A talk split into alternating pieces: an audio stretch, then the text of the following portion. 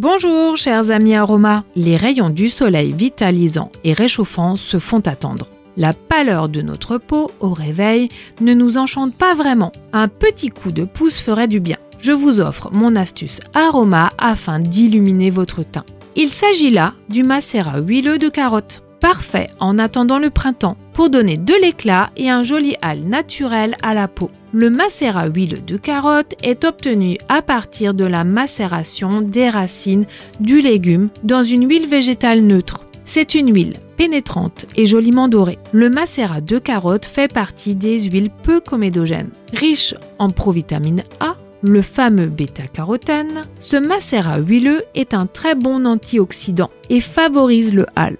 La coloration orangée de ce macérat huileux de carotte redonnera de ce fait des couleurs à la peau. Favorisant un teint hâlé, c'est aussi une parfaite préparation au bronzage. Je vous le conseille en actif cosmétique tout au long de l'année pour un soin éclat hors pair. Pour ce faire, prélevez quelques gouttes du macérat de carotte et mélangez-les à votre sérum visage ou votre crème hydratante puis appliquez sur votre peau au Effet bonne mine garanti. D'autres huiles végétales et macérats s'avèrent très utiles au quotidien. Je ne manquerai pas de vous en parler rapidement. Je suis très heureuse de partager avec vous les bienfaits de ces merveilleux alliés et à très bientôt pour de nouveaux instants aromas avec Arcilia.